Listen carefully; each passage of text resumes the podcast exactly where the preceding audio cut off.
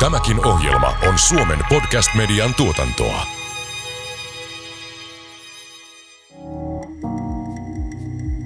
Tervetuloa kuuntelemaan Ammattiliitto Proon ja vakuutusyhtiö Turvan kahdeksan myyttiä työuupumuksesta podcastia, joka keskittyy työelämän mielen hyvinvoinnin ilmiöiden läpivalaisuun. Podcastin tarkoituksena on purkaa mielenterveysongelmiin liittyviä leimoja ja pureutua mielen hyvinvoinnin juurisyihin yksilön armottoman syyllistämisen sijaan. Tässä podcastissa me murramme työuupumuksen myyttejä. Minä olen Maria Mäkynen, Ammattiliitto Proon yhteiskuntasuhteen johtaja.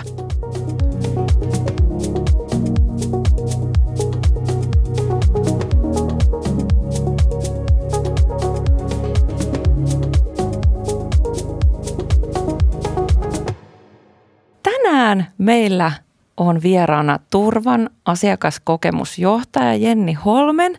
Mahtavaa, kun me saatiin sut tänne. Me ollaan tehty yhdessä podcastia, jossa ollaan käsitelty mielen hyvinvoinnin eri teemoja, murrettu myyttejä. Mä haluaisin kuulla, että mitä sä teet sun työssäsi, jos voisit vähän kertoa itsestäsi. Ja sit mä haluaisin tietää, että mikä susta on siistiä sun työssä? Ihana kysymys. Kiitos ja kiitos kutsusta. Tämä on jännittävää ja ihanaa ja hauskaa samaan aikaan. Mun työssä mä saan työskennellä mun mielestä tosi tärkeiden asioiden ääressä, nimenomaan tämänkin podin koko kaikkien näiden teemojen parissa. Mun erityisala on ihmiskokemus, niin kuin asiakaskokemus ja toisella puolella henkilöstökokemus. Ja mm. näähän on sillä toinen toisiaan ruokkivia teemoja, että, että jos meidän asiakkaat kohdataan hyvin, niin sitten he antaa hyvä palautetta meidän ihmisille ja sitten meidän ihmiset voi hyvin ja, ja haluaa tehdä paremmin. Mä uskon, mm. että se on tämmöinen hyvän kehä, mitä sitten kehittämällä molemmilta puolilta, niin, niin kaikki voittaa. Mä oon ollut monenlaisissa erilaisissa organisaatioissa, pääsääntöisesti vakuutusalalla, hmm. johtanut organisaatiot, missä on sata henkeä ja, ja sitten yksin ja, ja kaikkea siitä välistä. Ja on saanut tehdä monenmoisia ihmiskokeita, eniten oppinut itse itsestäni. ja ehkä mun mielestä niin kuin loputtoman mielenkiintoista on se, että miten maailma meidän ympärillä koko ajan muuttuu ja miten mm-hmm. kuitenkin me ihmiset pysytään samankaltaisina ja, mm-hmm. ja miten tavallaan me voidaan jatkuvasti yhdessä oppia ja yhdessä niin kuin kehittyä niin, että me voitaisiin paremmin ja, ja tehtäisiin merkityksellisempää ja tuloksellisempaa työtä. Joo, vau, wow, kuulostaa tosi kiinnostavalta ja myös siltä, että sulla on aika paljon kokemusta ihan niin kuin henkilökohtaisesti esihenkilötyöstä ja työhyvinvoinnin johtamisesta ja, ja se on tämän jakson tematiikkaa. Mutta mikä, mikä sulla on niin kuin työssäsi siistiä? Mistä, mikä saa sut syttymään? Että jos, saa, jos joku kysyy, että mikä on siistiä, mi, mi, mitä sä vastaisit? Mä oon kova innostumaan. Niin siistiä aina on ne asiat, mistä mä oon viimeksi innostunut eniten. Mm. Ja nyt just tällä hetkellä mä oon eniten innostunut meidän kulttuuritutkimuksesta.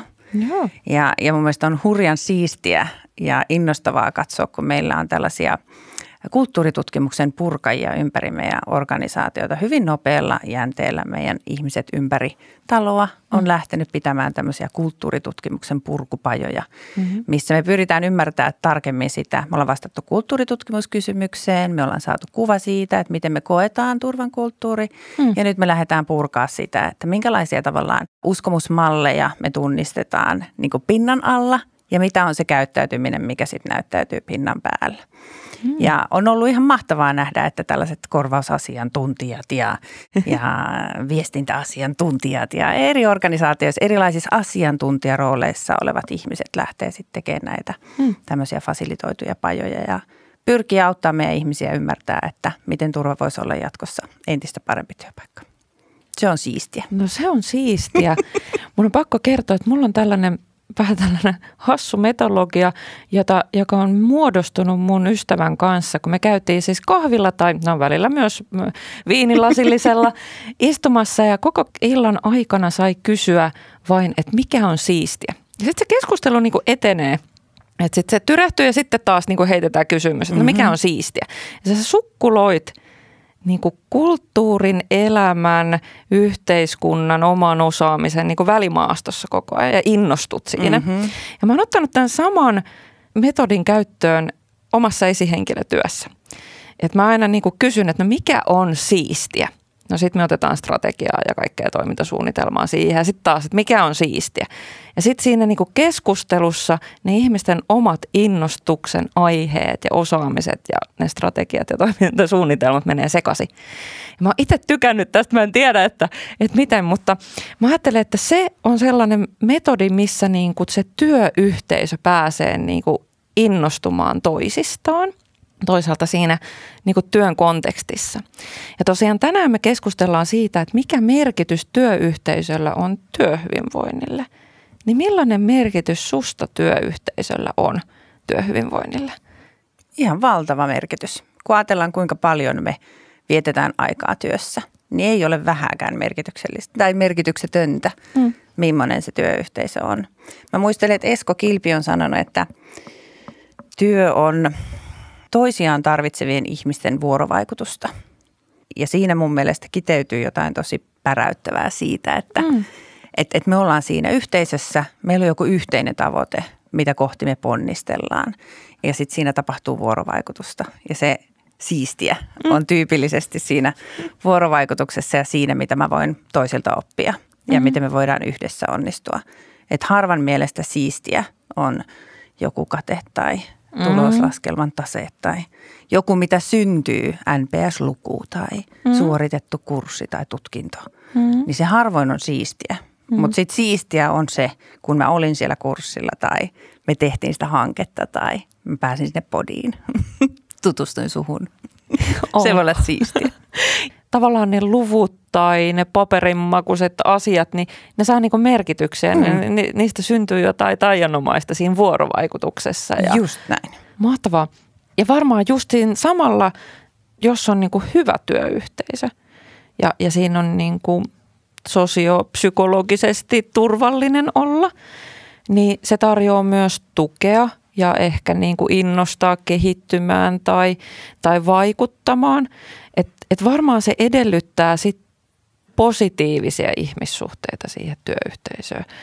Et samalla voidaan ehkä ajatella, että jos, jos siellä on tulehtunut ilmapiiri tai työyhteisöllä ei ole ihan palaset kohdillaan, niin sitten se voi olla myös, niin kuin sillä voi olla myös huonoja vaikutuksia tai negatiivisia vaikutuksia. Onko sulla tästä niin kuin jotain vinkkejä tai mitä sä sanoisit, että mikä esihenkilön rooli on työyhteisön niin kuin tällaisen ilmapiirin luomiseen? Musta tuntuu, että esihenkilön rooli merkityksellisyydessään on siinä, että silloin kun on vaikeaa, niin ollaan edessä ja sitten kun hommat sujuu, niin ollaan takana. Mm. Ja, ja tyypillisesti meillä ehkä suomalaisessa yhteiskunnassa ja suomalaisissa perinteisissä yrityksissä, niin, niin ollaan ikään kuin ajauduttu esihenkilötyöhön. Meillä on ehkä mm-hmm. pitkä ura ja me ollaan oltu tosi hyviä siinä, mitä me ollaan tehty ja sitten palkinnoksi me mm. olemme saaneet esihenkilö tehtävän. Mm. Ja mun mielestä siistiä Hienoa, tässä, tässä tota ajan hetkessä on ehkä enemmän se, että ollaan herätty siihen, että mikä sua innostaa. Mm. Et esihenkilötyössä kuitenkin tosi tärkeää on, että sua innostaa se ihmiset ja se yhteisö. Mm. Ja tosi arvokasta siinä yrityksessä voi olla myös, että oot asiantuntija, mm. etkä ole esihenkilö. Ja monissa – ICT-alan yrityksissä esimerkiksi palkkatasokin voi olla mm-hmm. erilainen, korkeampi jollain kovan luokan asiantuntijalla kuin sitten esihenkilöllä. Ja, ja se on ehkä semmoinen myytti, työelämän myytti, mitä on minusta tärkeää, että on lähetty purkamaan. Että on tosi tärkeää, että meillä on niitä hyviä asiantuntijoita. Heidän primääri-innostuksen ja siistiä asiat on tyypillisesti niitä, niitä asioita tai, mm. tai jonkun projektin tai hankkeen edistämistä tai, tai jonkun asiakas – prosessien hoitamista syvällisesti asiantuntijuudella mm. niin kuin maaliin saakka. Ja sitten on niitä ihmisiä, jotka innostuu ja kiinnostuu ihmisistä. Mm. Ja se ei ole välttämättä aina ihan helppo tehtävä sekään. Mm-hmm. Ja siinä tyypillisesti pitää luopua myös jostain omasta asiantuntijuudesta, mikä on tietysti niin kuin sille esihenkilölle itselleen identiteettikriisin paikka. Joo, siis. ja se voi olla tuskastakin, Ihan että, todella. että tässä on niin kuin tehty uraa asiantuntijana Joo. ja sitten se onkin se paikka.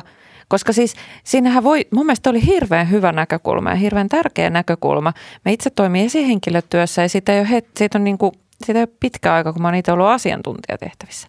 Ja se on niin kuin iso muutos. Mm. Just tämä, että, että kun se asiantuntijatyössä sä syvennyt ja keskityt siihen substanssiin ja tämä on niin kuin se lokero, jossa syventyy. Esihenkilötyössä sä tavallaan nimenomaan oot palveluammatissa.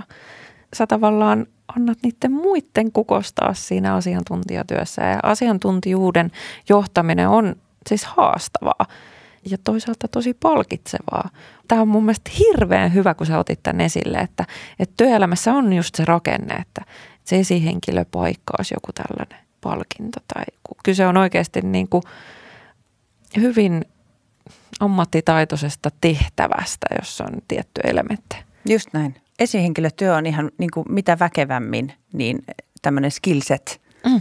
mikä on hyvin erilainen mm. kuin joku muu skillset. Mm. Ja, ja siinä kohtaa, kun sä valitset sen esihenkilön polun, niin, niin sä myös luovut paljosta. Mm. Ja, ja sitten ei me kauan aikaa, kun sä näet, että ne sun omat asiantuntijat on väkevämpiä, päräyttävämpiä tyyppejä siinä hommassa, missä ennen oli itse asiassa mm. aika hyvä. Mm. Ja se voi olla tosi rankkaa mm. siis. Mutta sä kysyit, lähdin tälle polulle, mutta sä kysyit sitä, että mikä rooli esihenkilöllä on työyhteisössä. Mm. Niin, niin ensinnäkin toi rooli minusta. Että jos kovasti kipuilee ja yrittää olla ikään kuin molemmissa samaan aikaan, edelleen väkevä asiantuntija, edelleen tehdä mm-hmm. esihenkilötyötä, niin siitä saattaa syntyä siihen organisaatioon sellainen vähän semmoinen niin kuin kaksijakoinen fiilis. Niin ja varmaan siinä on sitten niin kuin riski myös sille mikromanageroimille, että jos yrittää olla asiantuntija samanaikaisesti, Just näin. niin vähän niin kuin sit tulee niiden asiantuntijoiden tontille. Just näin. Mutta sitten toisaalta esihenkilö näyttää parhaimmillaan, niin näyttää myös sitä, että mihin ollaan menossa, näyttää suuntaa, mm-hmm. tonne ollaan menossa. Ja sitten ehkä luo niitä yhteisiä pelisääntöjä, mikä tässä työyhteisössä on ok ja mikä ei ole ok. Ja toivottavasti niin, että se on linjassa sen yrityksen arvojen ja strategian ja mission ja vision kanssa. Siis mm. se, mikä on ok ja mikä ei ole ok. Ja vielä parempi, kun nämä asiat olisi yhdessä sovittu. Mutta työyhteisön kulttuuri ja se, se ympäristö syntyy niin paljon muustakin kuin vaan siitä esihenkilötyöstä. Mm. Mulla oli just mun tyttären ysiluokan päättäjäiset. Mm. Oi vitsi, ihana. Ihana, joo. Ja äiti oli varmasti herkistynyt ja kaikkea. En itkenyt.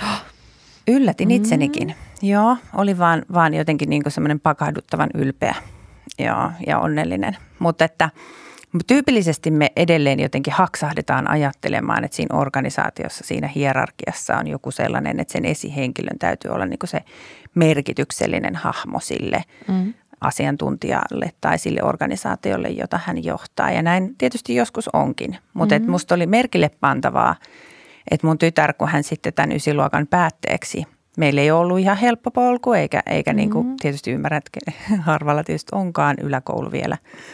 Oho, ikävuosina, mutta että tota, hän sitten askarteli kortit ja vei tämmöiset kukat, niin ei omalle luokanvalvojalle, mm. vaan että, että sieltä löytyikin niin kuin merkityksellisiä hahmoja sieltä systeemistä, missä hän mm. on ollut. Semmoisia ihmisiä, jotka häntä on kannatelleet, erityisopettaja ja, mm. ja sitten koulun apulaisrehtori. Ja niille hän kirjoitti pitkät kirjeet ja vei kukat ja halas ja mm. tämmöiset niin kuin powerhouse woman – tyyppiset hahmot siinä mm. organisaatiossa, jotka on häntä mm. kannatelleet. Ja siitä mä niin rupesin ajattelemaan tätä podcastiakin, että, että, että hahmotetaanko me, että itse asiassa organisaatio on mm. tämmöinen valtava oppimisen systeemi, jossa ne merkitykselliset johtajat voi itse asiassa olla niitä asiantuntijoita – mm. jotka jossain projektissa tai hankkeessa saa just kiinni siitä sun kipukohdasta, mm. auttaa sua sen vaikean hetken yli, vie sua tonne päin. Että ymmärretäänkö me niin kuin sen Esko Kilven ajatusta siitä, että työ on siitä, semmoista niin kuin, äh, ihmisten vuorovaikutusta, semmoisten ihmisten vuorovaikutusta, jotka tarvitsee toinen toisiaan. Mm. Että ei se välttämättä tavallaan – ole mikään jumalhahmo se esihenkilöasemassa oleva tyyppi, vaan että onko meillä sellaisia työelämän metataitoja, että me osattaisiin hyödyntää sitä koko organisaation osaamismuskelia mm. ja tavallaan palkita ja kiittää niitä ihmisiä, jotka on näitä auleja ja kirsejä, joille kortit askaretin terkkuja vaan. Kuulijat ei näe tätä, mutta mun pää nyökyttää täällä hurjaa vauhtia ja pakko sanoa, että onpas upean viisasta puhetta ja, ja opin paljon tässä. ja sitten samanaikaisesti mua niinku herättää se kiinnostus, että parhaimmillaan ehkä esihenkilö olisi sellainen, joka toteuttaa tätä. Sen ei tarvitse olla. Eikä se, eikä se että se toteuttaa sitä tarkoita myöskään just tätä tällaista niinku jotenkin korokkaille laittamista tai jumaluutta tai muuta, mutta ehkä sellaista innosta, että sillä voi olla hyvä rooli siinä, että se innostaa ja, ja tukee ja luo ja ehkä niin kuin pikkusen hapuilen sitä, että onko siinä elementtejä niin kuin hyvälle johtajuudelle tai hyvälle esihenkilötyölle. Millainen johtaminen sun mielestä tukee mielen hyvinvointia, jos palataan vielä siihen, että, että nimenomaan kun puhutaan mielen hyvinvoinnista ja kun on esihenkilöitä työelämässä ja valitettavasti paljon puhutaan tai on tunnistettu, että mielen hyvinvointi on niin kuin haastaa kaikista eniten nimenomaan huono esihenkilötyö. Niin millainen on sun mielestä hyvä esihenkilötyö tai johtaminen? No mä ajattelen, että hyvä esihenkilö on aika tietoinen itsestään ja tietoinen siitä, että missä hän on vahvoilla hmm. ja, ja missä hän ei ole vahvoilla. Ja hän myös viestii sitä avoimesti. Hmm. Et ikään kuin tällainen nainen tällä rahalla. ja. Mä uskon jotenkin itse, äh, olen puhunut tällaisesta niin kuin alastomasta johtamisesta tai nakujohtamisesta siis siinä mielessä, Tosi että, hyvä lähtökohta. Eikö so? Äh, siis, Tulin teille johtamaan joo. tällä rahalla ja nakujohtaminen on minun, mutta en malta odottaa, kerro lisää. siis, että et, et, et riisuudutaan sellaisesta turhasta statusasemasta. Mm. Että semmoinen statusilmaisu tyypillisesti esihenkilötyössä, sä mainitsin mikromanagerauksen, mm. Mm. niin tyypillisesti tullaan jollain statuksella sisään. Mm. Ja minulle johtaja on sellainen ihminen, jota ihmiset haluaa seurata. Mm. Johtaja ei ole sellainen ihminen, joka on saanut tittelin. Ja Jack, amerikkalainen mies, valkoiset hampaat. Jackia on aika Joo, paljon Amerikassa Nordic Business Forumissa puhumassa. No nyt en saa päähäni nimeä, mutta, mutta et, et puhu tämmöisestä esihenkilön niin kuin evoluutiosta, kuinka sä kasvat esihenkilöityen. Mm-hmm. Hän puhuu siitä, että ei esihenkilöksi synnytä, vaan ikään kuin marinoidutaan johtajaksi. Ja se mm. oli mun mielestä hyvin sanottu, että niin kuin elämän kokemuksen kautta, erheen ja vire, niin kuin tavallaan kukaan ei ole valmis. Mm-hmm. Niin hyvä esihenkilötyö on minusta yhdessä oppimista mm-hmm. ja yhdessä kasvamista ja sitä, että, että avoimesti viestitään – niistä yhteisistä pelisäännöistä ja johdetaan siihen suuntaan, mihin ollaan menossa. Mutta mm. siihen liittyy vahvasti vastavuoroisuus. Mä uskon tämmöiseen keinulautaperiaatteeseen. Mm. Et siihen myös, että pysähdytään sen äärelle, että mitä tulee huoneeseen, kun mä tuun huoneeseen. Mm.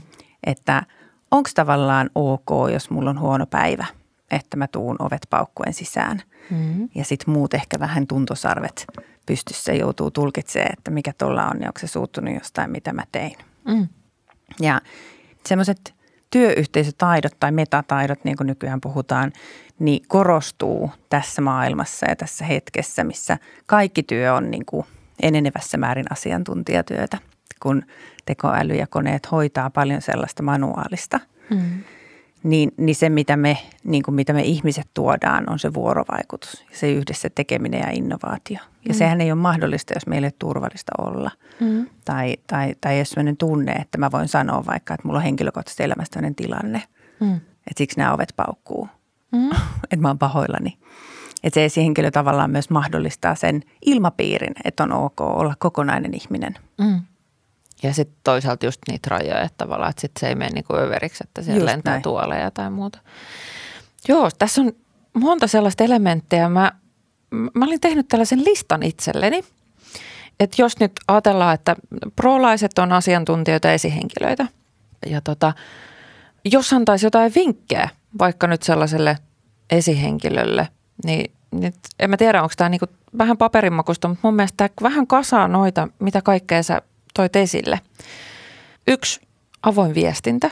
Se on just sitä, mistä säkin puhuit, että, että tulee nyt nakuillen ja avoimen ja, ja niin kuin heittää ne sellaiset hierarkiat niin kuin romukoppaa ja, ja on niin kuin ihmisenä ihmiselle ja, ja viestii siitä, että hei, tällainen juttu on tämän takia ja, ja se on niin kuin selkeää myös, että hei, että me ollaan nyt yhdessä tällaisten paletin kanssa nyt toiminnassa ja siinä ei ole mitään sellaista arvailun varaa eikä toisaalta niin kuin, kaikki sellaiset keskeiset kysymykset on käyty. Eli avoin viestintä ja, ja silloin työntekijöillä olisi myös mahdollisuus ilmaista oma mielipiteensä, vaikka just, että on vähän mälsä päivä.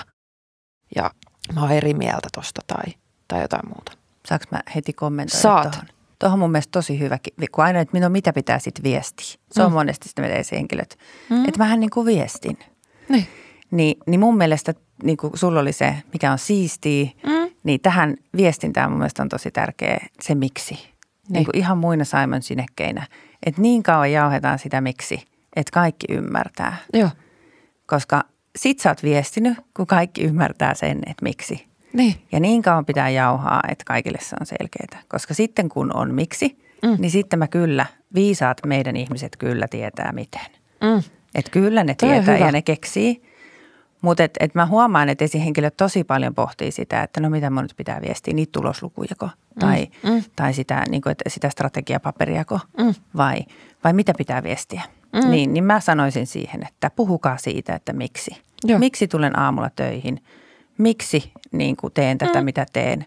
Mihin olen, niin kuin, jauhakaa sitä.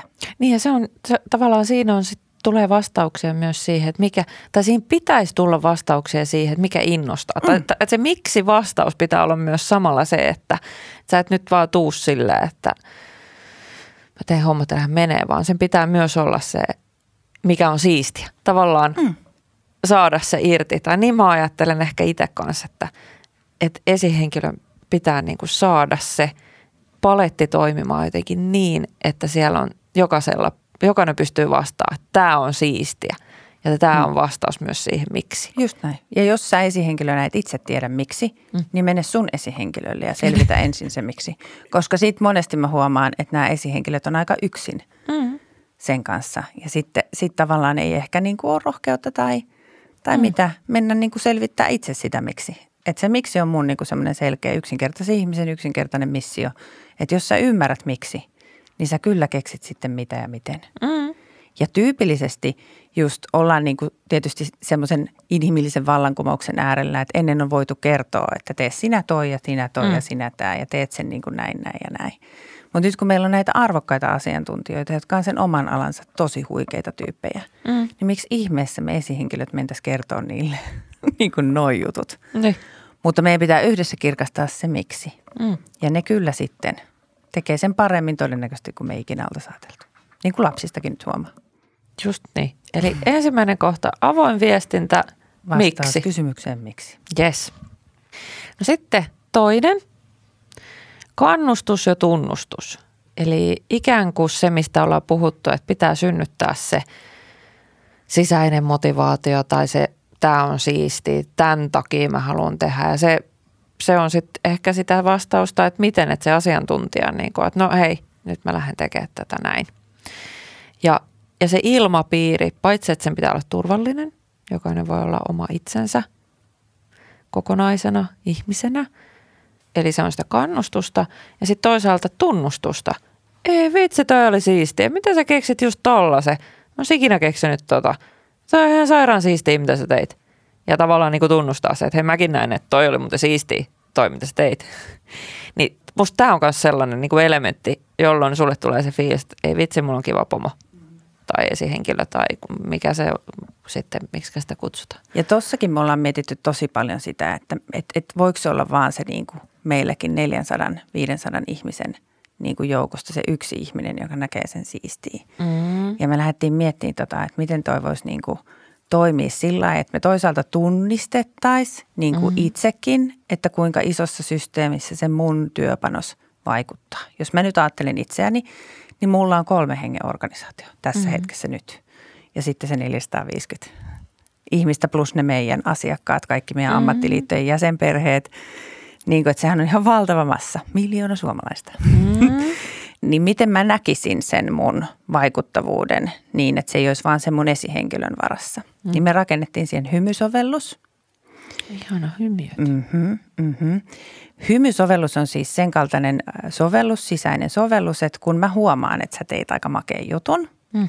niin sitten mä voin valita, että mä lähetän sulle hymyn joko kiitoksen tai rohkea teko tai arjen tsemppiapu tai sparriapu.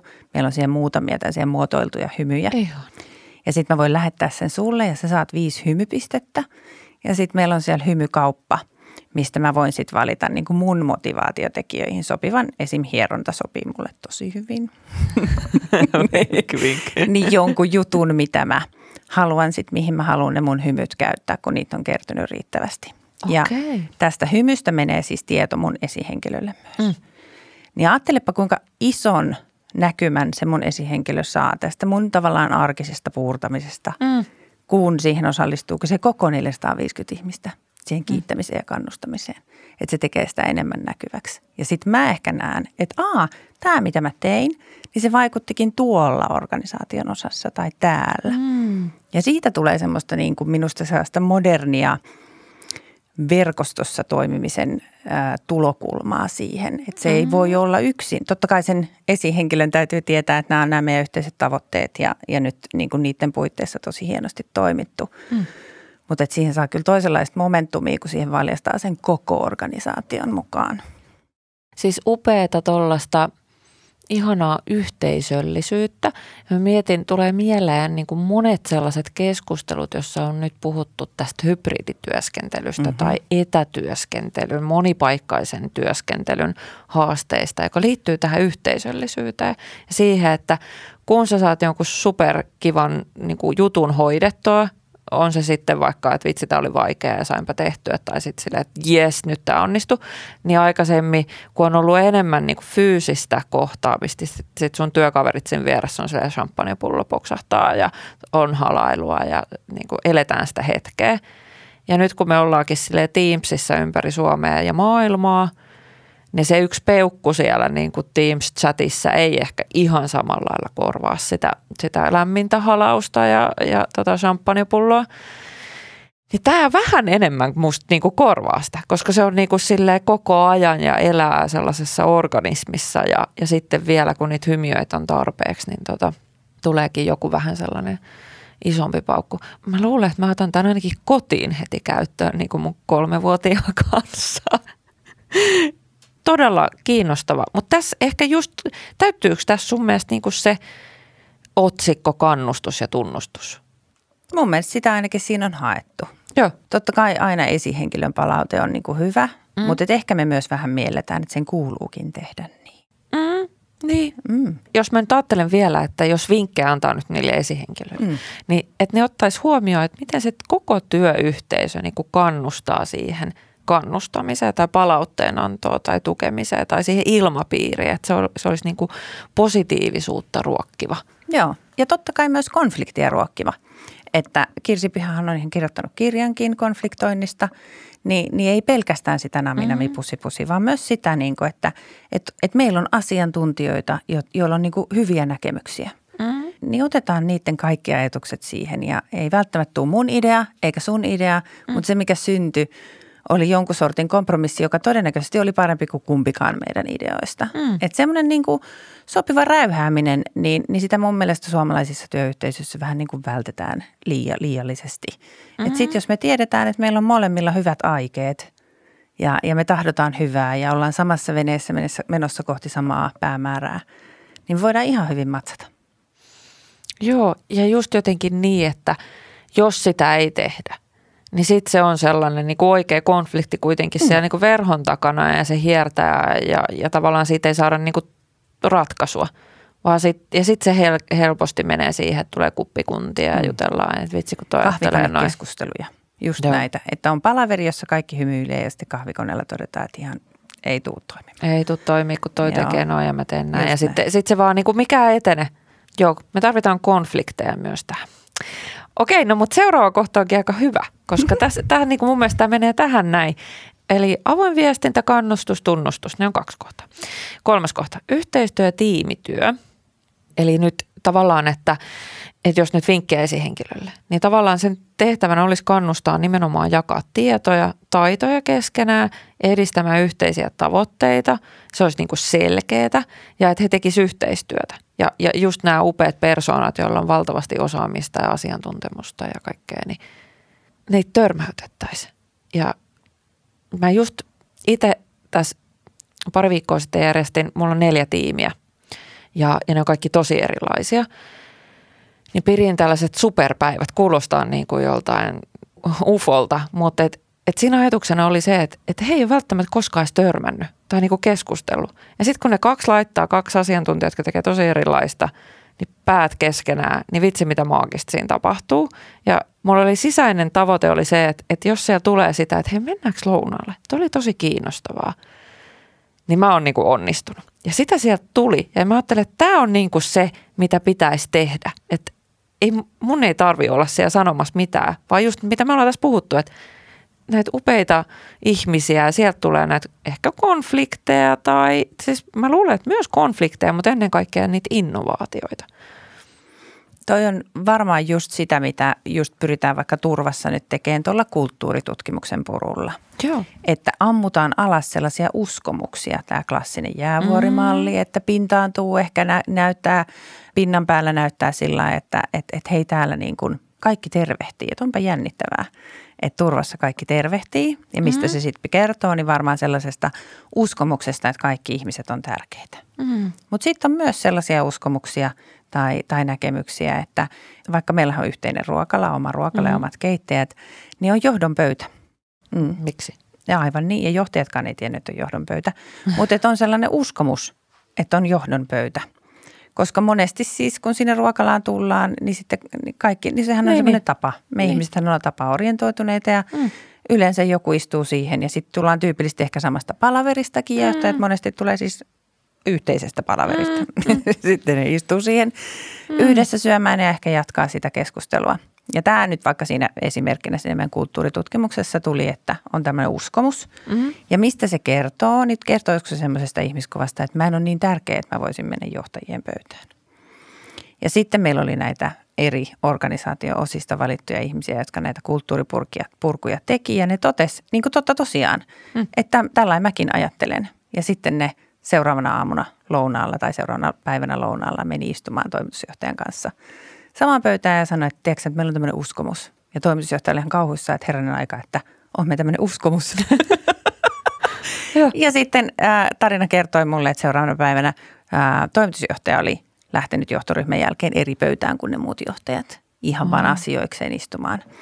Niin näähän on itse asiassa siis tosi pieniä asioita, mm. niin kuin tavallaan, että superpäivät kuulostaa mm. grandelta, mm. mutta ne on kuitenkin tosi pieniä asioita, jotka saattaa systemaattisesti tehtynä ja tyypillisesti johtaakin isoihin asioihin. Mutta jos me ei koskaan tehdä niitä pieniä asioita, niin sitten mikään ei muutu. Ja tämä on ehkä sellainen, mitä mä huomaan, että esihenkilöt monesti ajattelee, että pitäisi tehdä jotain kauhean suureellista ja jotain mm. niin kuin kaikki muuttaa jonnekin tai kaikki näin. Niin itse asiassa tyypillisesti ne pienet asiat mm. systemaattisesti toistettuna – niin on sitä, mikä johtaa erinomaiseen työyhteisöön.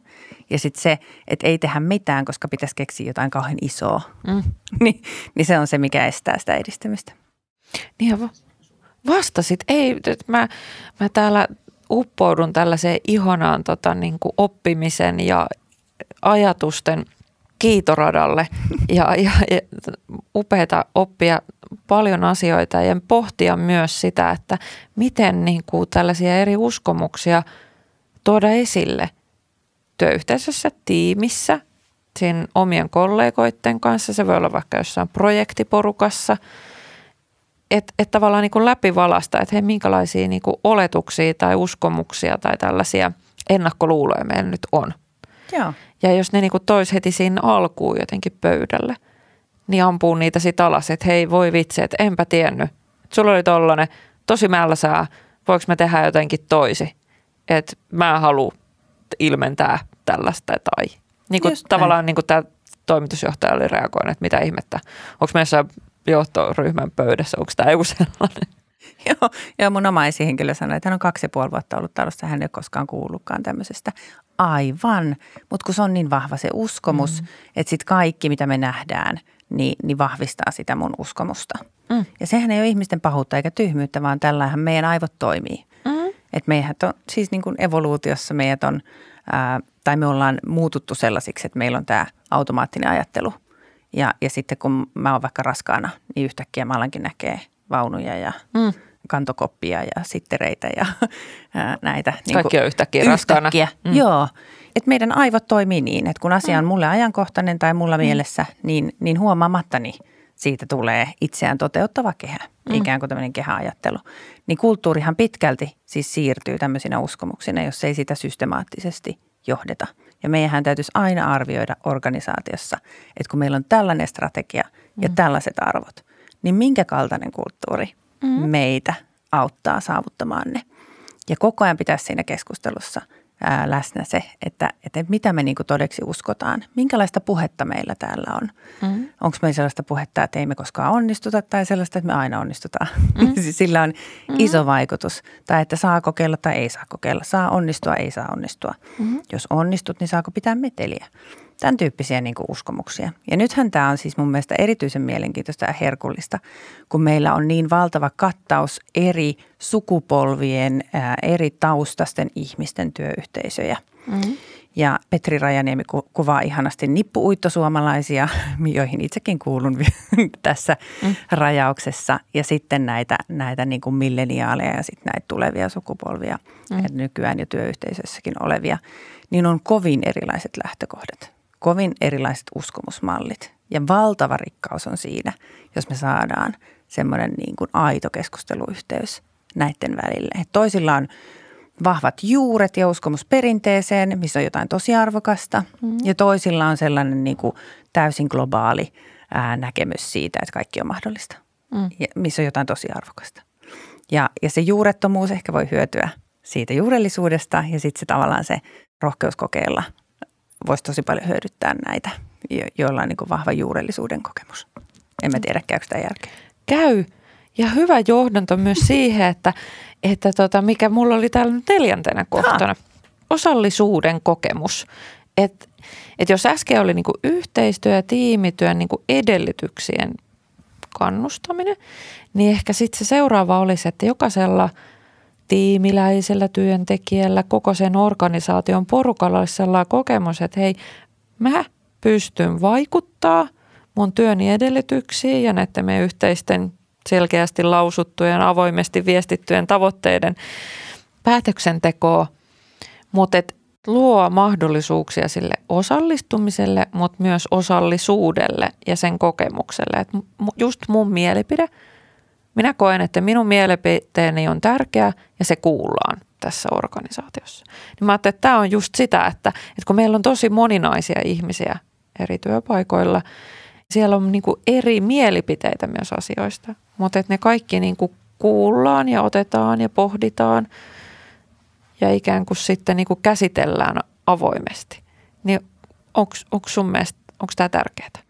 No sehän on tosi tärkeää, mutta siinäkin monesti esihenkilö muodostuu tällaiseksi pullonkaulaksi. Mm-hmm. Että mä huomaan, että meillä on semmoinenkin uskomusmalli organisaatioissa, että kun mä olen kertonut tuolle mun esihenkilölle, niin, ja sitten jos mulla ei ole sitä tunnetta, että, mä, että se tapahtui, niin sitten mua ei ole ikään kuin kuultu. Mm. Ja siinäkin on jotain sellaista niin kuin kahdella tavalla hankaluutta, että, että esihenkilöllähän on oma maailmankuva – ja oma tavallaan historia ja, ja oma suunta ja oma oppimisen matka jossain kohtaa. Ja sitten jos hänen vastuulla olisi ikään kuin edistää siinä organisaatiossa kaikkia niitä briljantteja ideoita, mitä hänen tiimille, ja niin kuin sä kerroit, kuvasit, että sulla on neljä mm. hyvin erikaltaista tiimiä. Jos se olisi sinusta kiinni yksin, että tule, tuleeko henkilöt kuulluksi kaikissa siinä upeudessaan ja ideoissaan ja mielipiteissään, mitä heillä on, niin kyllähän sä muodostuisit aikamoiseksi pullonkaulaksi. Ja siitä syystä jotenkin näkisin, että meidän täytyy yrityksissä panostaa tosi paljon siihen, että ihmiset tekee niin kuin yhdessä töitä ja on mukana hankkeissa ja projekteissa ja hyödyntää niitä. Ensinnäkin tietää ja tunnistaa, että kuka mua voisi tässä auttaa. Mm-hmm. Ja sitten tavallaan siinä arjessa, sehän on kuitenkin arjessa tekemistä ja arjessa ideoimista, eikä ehkä enää niin paljon sellaista juhlallista, että viedään tämä esitys johtoryhmään ja sitten tehdään. Että se on vähemmän sitä ja enemmän semmoista arkista kanssakäymistä. Mm. Ja se kuuleminen ja kuulluksi tulemisen kokemuskin, niin tulee ehkä enemmän tosta. Tai sitten just siitä, että hei nyt mä haluan mennä tuon toimitusjohtajan viereen istua, että kun mulla on semmoinen uskomus, että mä en saa. sitten ihan kysyä, että saako tämän tulla. Tämä on tosi hyvä ja tosi hyvin niin kuin avasit sitä, että se, se osallisuuden kokemus ei niin kuin että se tulee just siitä arkisesta ja se, vähän se niin kuin siitä fiiliksestä tai jotenkin siitä, että, et voi myös niinku pää, aika päälle liimatusti sanoa, että mm. joo, kiitos mielipiteestäsi, olen kuullut sen mm. ja otan sen huomioon. Niin se ei, niinku, se ei nyt niinku todellakaan tunnu siltä, että, että, ki- että nyt tulin kuulluksi ja tää, tällä on jotain vaikutusta johonkin. Just näin. Meillä on ihana siinä hymykaupassa yksi palkinto. On sellainen, tota, totta kai siis johtoryhmää voi mennä muutoinkin, mm. mutta joku kaipaa sellaista lupaa, että nyt johtoryhmällä on aikaa. Mm. Niin siellä on tämmöinen johtoryhmäsparri. Ja se on muutaman kerran ostettu. Toi siis on hymyillä. kiva. Joo. Ja johtoryhmä on suhtautunut hirveällä pieteetillä siis erityisesti näihin esityksiin, niin. koska ne on jotenkin tosi tärkeitä, kun Joo. ihmiset on ne ostanut. Ja, ja siinä on ehkä niin tullut semmoinen mielenkiintoinen havainto, että et, et tosi monet niistä vaikka palautteista, joita meillä kyselyissä tai muissa henkilöstön mm. ostaa, niin niitähän tosi paljon puidaan siellä johtoryhmässä. Mm. Ja sitten todetaan, että okei, tämä on hyvä idea, mutta tämä ei vaikka laillinen. tai, Joo, ei tätä. Joo, et, tai että et, et syystä tai toisesta, koska mm. ollaan säädelty toimiala ja, ja niin, totta kai niin kuin, että ihan kaikki ei kuitenkaan ole mahdollista.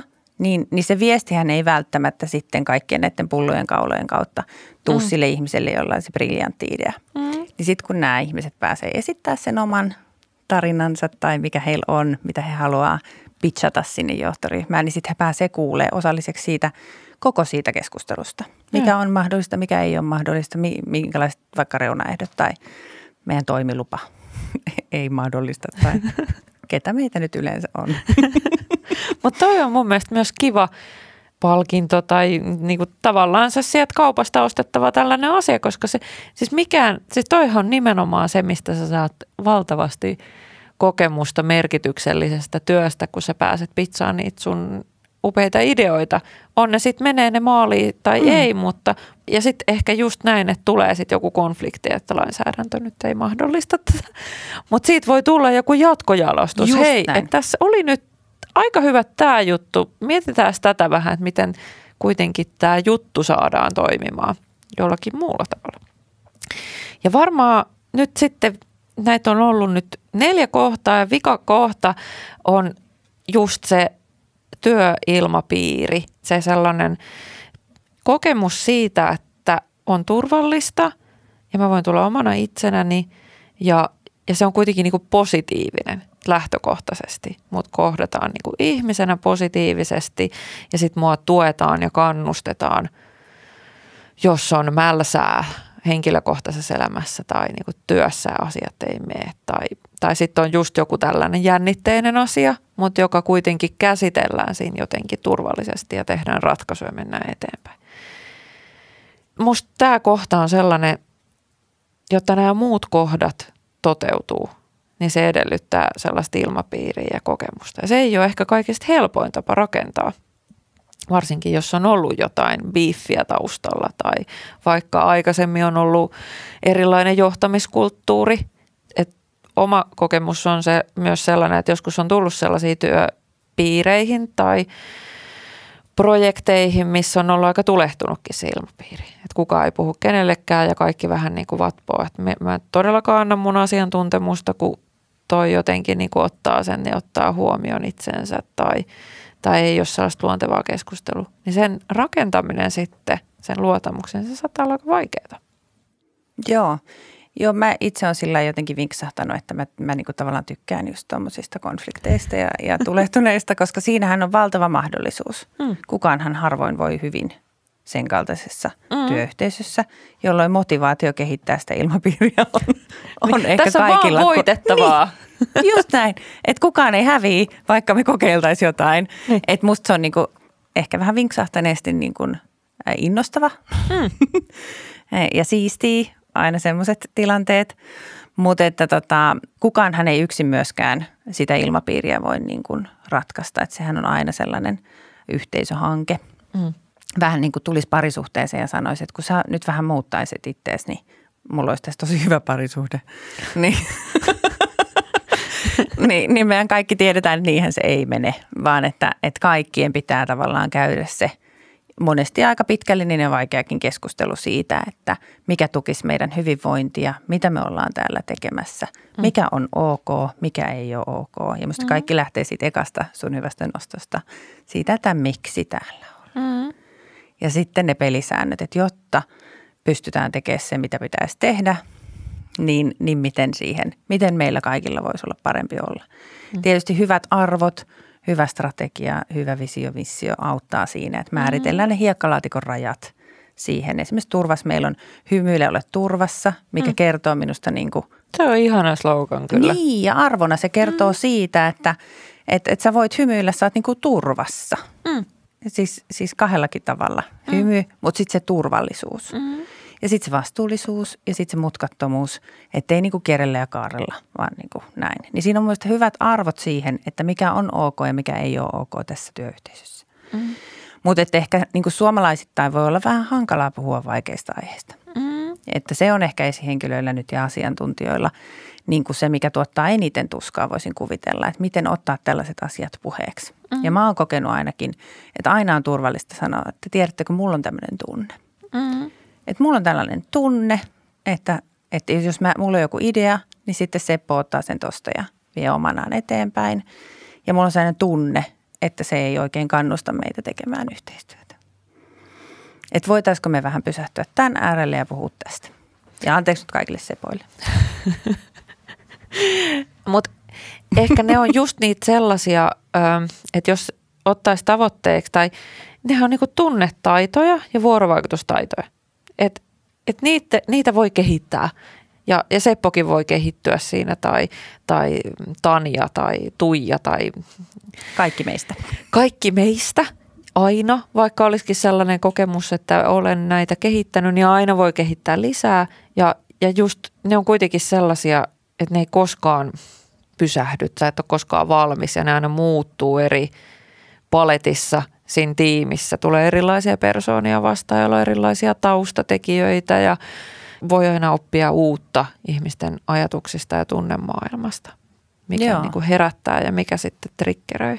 Joo, ja Adam Grant mun mielestä kivasti siinä uudessa kirjassaan kuvaa, että sitten tämmöisessä konflikti- tai haastavassa tilanteessa, niin, sit, mm. niin on, on mielenkiintoista, että monesti me otetaan joko tämmöinen syyttäjän rooli, mm. tiedätkö Seppo, Mm. näin, tai sitten sellainen uhrin rooli, mm. että Seppo aina, Se olisi aina tekemään. tai sitten sellainen poliitikko, että mulla mm. on joku oma agenda, mitä mä, ja nyt kaikille poliitikoille anteeksi, mutta että tämä on tämmöinen niin kuin kar- karikatyyri mm. Grantin tarinassa. Niin kuin Seppokin. niin kuin Seppokin, ja nyt ei myöskään Seppo-poliitikkoon viitata, mutta että mulla on joku oma agenda, ja mä Mm. ikään kuin näennäisesti tässä pyöritän tämän, jotta mä saisin sen mun oman agendan läpi. Nämä on Mm. niin kuin ne Grantin Vähän tavallaan. sellainen manipulatiivinen. Niin, just näin. Ja Grant puhuu paljon siitä, että meidän pitäisi työyhteisössä ylipäätään tutkijoina tai niin kuin ihmisinä kehittyä siinä, että me otettaisiin asiat niin kuin enemmän niin kuin tutkijoina. Mm. Että haa, mielenkiintoinen ilmiö, mielenkiintoinen asia, mielenkiintoinen teema. Ää, mitä tähän liittyy? Ja Seppo voisi kertoa ja muut voisi kertoa. Mm. Ja sitten tavallaan kerättäisiin semmoinen aineisto siihen pöytään ja sitten sitä aineistoa tavallaan myllättäisiin.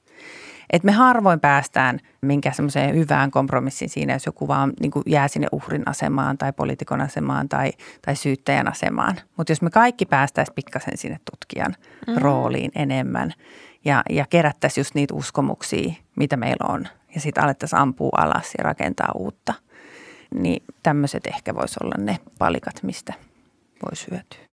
Pikkasen katsoin Googlen ihmeellisestä maailmasta, mi- mitä kaikkea sä oot tehnyt ja mulle jäi tällainen yhdessä tekstissä mieleen tällainen kohta, missä sä sanot näin, ja me ollaan tätä itse asiassa aika hyvin käsitelty nyt tässä keskustelussa, että sanot näin, että identiteettiä ei voi enää rakentaa jonkun tittelin taakse, vaan yhä tärkeämpää on miettiä, mille minä palan intohimoisesti.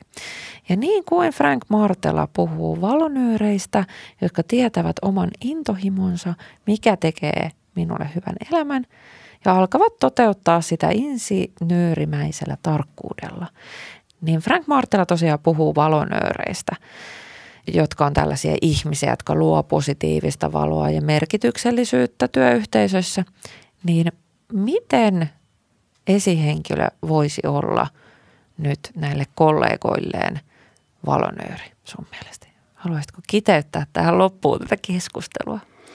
No mä ajattelen, että se lähtee siitä, että sä tunnet itsesi ja oman miksi. Hmm. Että mikä sun matkassa on se syy, miksi sä tässä esihenkilötehtävässä nyt olet. Ja mitä se sulle se sun tavallaan ainutlaatuinen intohimo, mitä kohti sä oot menossa, mitä sä oot oppimassa, mm.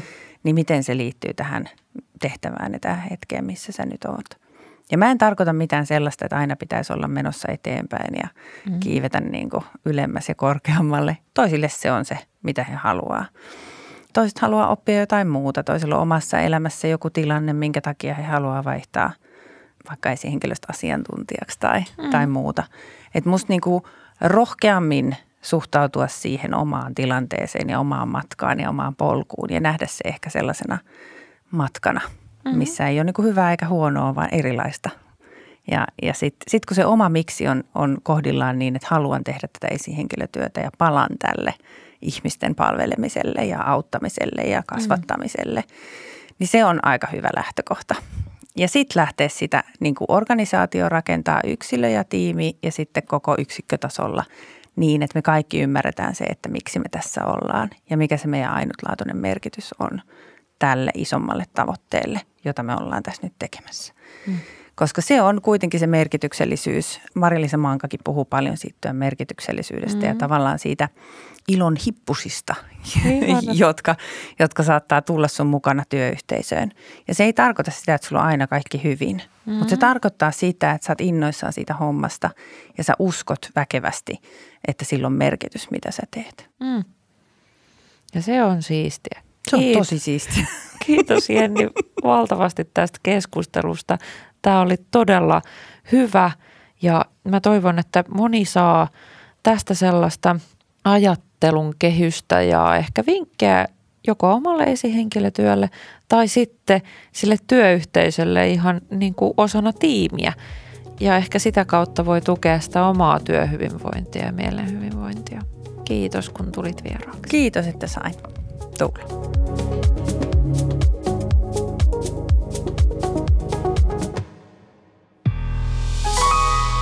Tämän ohjelman tuotti Suomen Podcast Media. Jos pidit tästä ohjelmasta, muista seurata Spotifyssa tai arvostele ohjelma Apple Podcastissa, niin muutkin löytävät ohjelman pariin.